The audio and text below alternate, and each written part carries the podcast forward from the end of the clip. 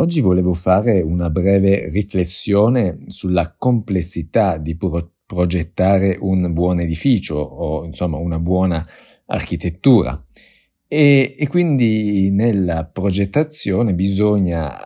valutare numerosissimi aspetti, non è soltanto estetico, non è soltanto l'estro dell'architetto e l'artista a dover insomma costruire un'architettura, ma poi entrano in gioco eh, tantissime caratteristiche da valutare, eh, come appunto la staticità, le forze di, per esempio di un terremoto o aspetti tecnici, pratici della realizzazione o anche economici e anche, come ho messo nel titolo, le, il vento. Il vento è una di queste caratteristiche perché ve ne parlo oggi? Perché insomma mi è venuta questa riflessione? In quanto guardavo un servizio su una ricorrenza, insomma, che, di cui parlavano della Galleria del Vento di Pininfarina, e, e, di tutta la tecnologia annessa e, e molto avanzata che appunto possiede Pininfarina. Ma cosa c'entra Pininfarina? Che eh, conosciamo essere un ottimo eh, studio di design delle, eh, delle automobili, del disegno del, delle, dell'estetica di un'automobile, c'entra che nel, appunto nel servizio di cui parlavano, eh, avendo delle tecnologie molto avanzate, Oltre ad utilizzarlo loro per le loro automobili, questa galleria del vento viene utilizzata anche da uh, altri, altre persone, altre ditte per scopi più disparati, ma anche per l'architettura. Non mi è nuova questa notizia, sapevo già eh, insomma, che ovviamente per eh, soprattutto edifici di, di, altezza elevata, come appunto ovviamente sono i grattacieli, e in particolare i grattacieli più contemporanei che cercano sempre di superare altezze eh, importanti, tre, anche sopra i 300 metri, 300, 400, addirittura il più alto, ne ho già parlato, che è il Burj Khalifa di Dubai, che supera gli 800 metri. E quindi eh, svalutare, studiare un edificio, quindi anche all'interno di una galleria del vento, e quindi studiare gli effetti sul vento, è molto importante, assolutamente importante. E come dicevo, già lo conoscevo, però c'è stato un aspetto anche interessante che non avevo mai sentito parlare, il fatto che il vento provochi anche rumore e quindi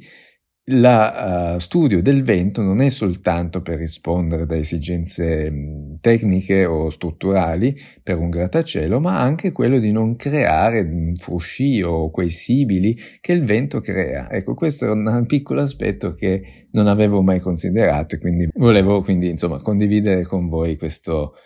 finezza ecco, nel dover progettare, ma questo soprattutto mi ha fatto insomma riflettere eh, sulla complessità di un progetto. Non che non lo sappia, nel senso che faccio questo, cioè, dovrei fare questo lavoro, ovviamente in un progetto grattacieli, insomma riconosco la complessità di un progetto, ma forse per uno studente o, una, o chi non è nel mondo dell'architettura sembra magari facile dover costruire e progettare una casa, intanto sono quattro mattoni un tetto e delle finestre, invece ovviamente in tutto ci sono appunto delle complessità che magari a non addetti ai lavori non vengono, uh, non vengono riconosciuti. Ecco. In ogni caso, tornando un po' al discorso de- della problematica del vento, è un problema principale per le costruzioni di grosse altezze, per i grattacieli. Infatti anche all'università ricordo di averlo studiato su un problema strutturale che normalmente per edifici di bassa altezza la problematica principale è proprio quella di dover resistere per dire, alla forza di gravità, quindi al peso stesso dell'edificio, di tutte delle persone che ci sono all'interno, di tutti i mobili e di tutti i materiali che comunque costituiscono un peso che va a scaricare a, nelle fondamenti, quindi tutto deve essere dimensionato secondo a, a quello che è contenuto all'interno e all'altezza dell'edificio. Quindi più in alto andiamo, più ovviamente la struttura deve essere possente e resistente. Ma le forze laterali, appunto potrebbero essere proprio quelle del vento, mentre un edificio a bassa altezza possono diciamo trascurare, in un grattacielo è, è al contrario, diventa più importante studiare e eh, contrastare le forze laterali rispetto appunto alla, al peso proprio insomma dell'edificio.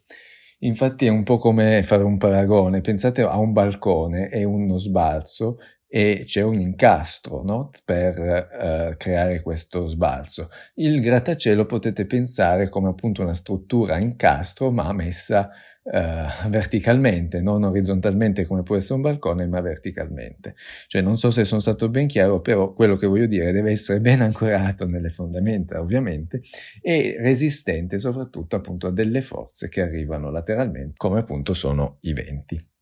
E quindi poi data insomma, l'importanza di dover studiare appunto le, le condizioni anche climatiche del, del luogo e quindi andare a progettare in maniera, come dire, aerodinamica. Come si studia una macchina, si dovrebbe studiare un, anche un, un, edificio, cosa che viene fatta. Un esempio che mi viene in mente di, di anche di non un edificio proprio recente, ma che si iniziava proprio a studiare anche questo aspetto, è il grattacielo di, di Norman Foster nella City di Londra, che è il 20 eh, Frederick Street, nella strada appunto dove si trova questo eh, grattacielo, più comunemente chiamato il cetriolo,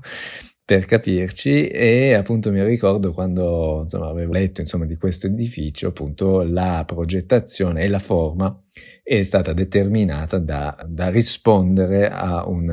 appunto dalle esigenze del, di una forma aerodinamica e quindi uno studio appunto in una galleria del vento per trovare la forma più, più adatta. Uh, poi ovviamente si costruiscono ancora dei grattacieli anche con forme più spigolose, con forme parallelepipede, però ecco, potrebbero determinare delle, delle problematiche, potrebbero nascere appunto delle, dei rumori o comunque non è una progettazione forse corretta nel, nel senso che bisogna anche rispettare tutte le, le condizioni che ci sono e quindi per un edificio di altezza importante il vento ha un ruolo determinante.